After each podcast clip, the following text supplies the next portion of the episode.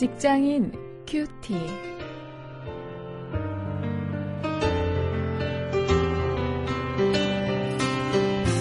안녕하십니까. 오늘 4월 23일 여러분들과 함께 말씀 나눌 원용일입니다. 오늘은 베드로전서 2장 11절부터 17절 말씀을 가지고 세상 속의 그리스도인이라는 주제로 세상 권세에 대한 크리스천의 자세 이런 제목으로 함께 말씀을 생각해 보겠습니다.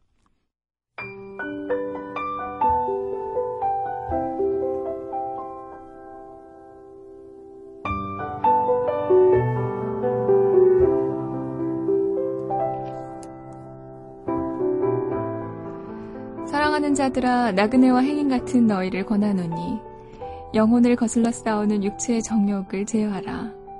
너희가 이방인 중에서 행실을 선하게 가져 너희를 악행한다고 비방하는 자들로 하여금 너희 선한 일을 보고 권고하시는 날에 하나님께 영광을 돌리게 하려 함이라.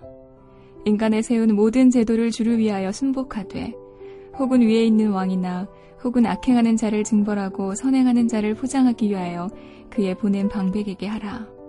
그 선행으로 어리석은 사람들의 무식한 말을 막으시는 것이라. 자유 하나 그 자유로 악을 가리우는 데 쓰지 말고 오직 하나님의 종과 같이 하라. 무사람을 공경하며 형제를 사랑하며 하나님을 두려워하며 왕을 공경하라.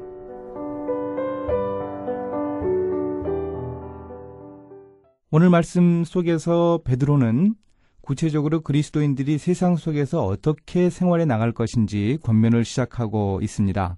이 구절부터 시작해서 이제 11절, 12절부터 시작해서 앞으로 베드로전서 3장까지 계속 언급하는 그 행동 지침에 대한 이 전제를 오늘 본문에서 보여주고 있습니다.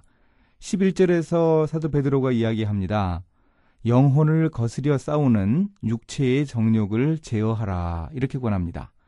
육신의 정욕에 사로잡혀서 세상 사람들과 똑같이 행동하면 경건한 나그네가 될 수 없습니다.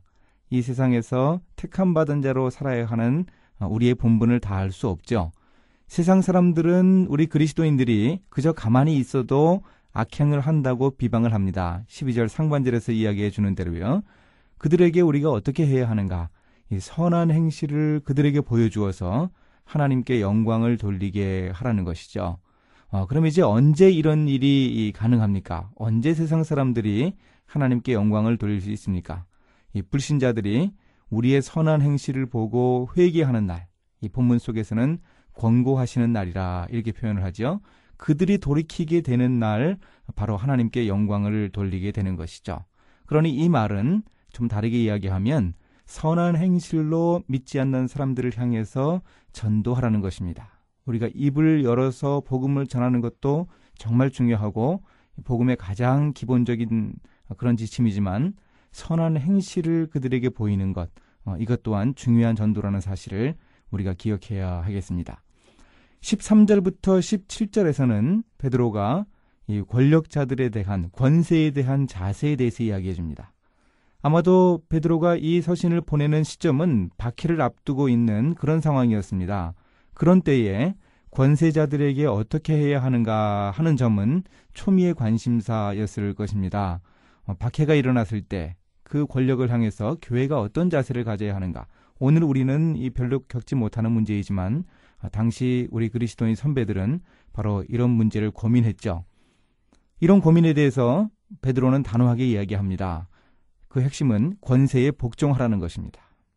그런데 단서가 있습니다. 13절에서 분명하게 밝히는 대로 주를 위하여 복종하는 것입니다. 다른 이유 아니죠.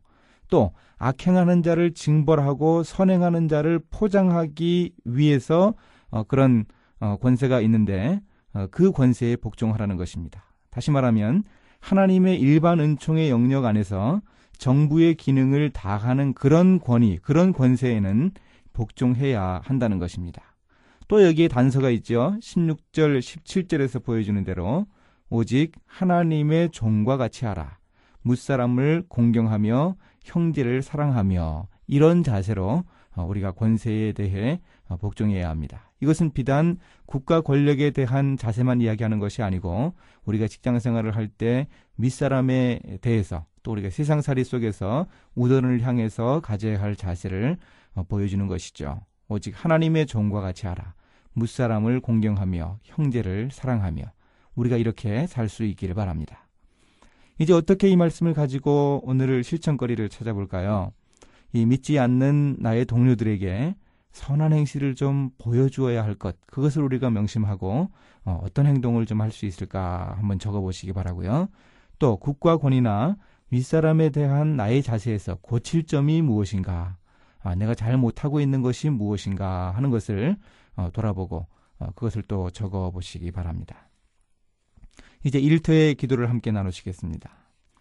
하나님, 일터의 사람들에게 제가 하나님을 경외하는 사람임을 분명하게 알려야겠습니다. 부끄럽지 않은 신앙인이 되게 하여 주옵소서. 또 국가와 권세와 윗사람에 대한 의무를 다할 수 있도록 인도해 주시옵소서. 예수님의 이름으로 기도했습니다. 아멘.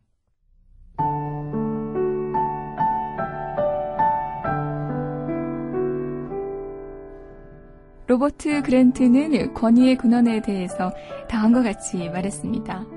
그리스도인은 참된 권위가 하나님으로부터 비롯된다는 사실을 인정하는 자이다. 왜냐하면 하나님만이 영원 전부터 계신 분이며 천지를 창조하시고 모든 역사를 주관하시는 분이기 때문이다. 따라서 하나님만이 절대 권위를 지니며 다른 권위는 모두 하나님의 권위에 의존하고 있다. 그러므로 하나님의 권위에 의존하지 않는 권위는 바르지 못한 권위인 것이다. 부모가 권위를 갖는 것도 하나님이 부모에게 권위를 주셨기 때문이며 왕과 스승의 권위를 갖는 것도 하나님으로부터 권위를 부여받았기 때문이다.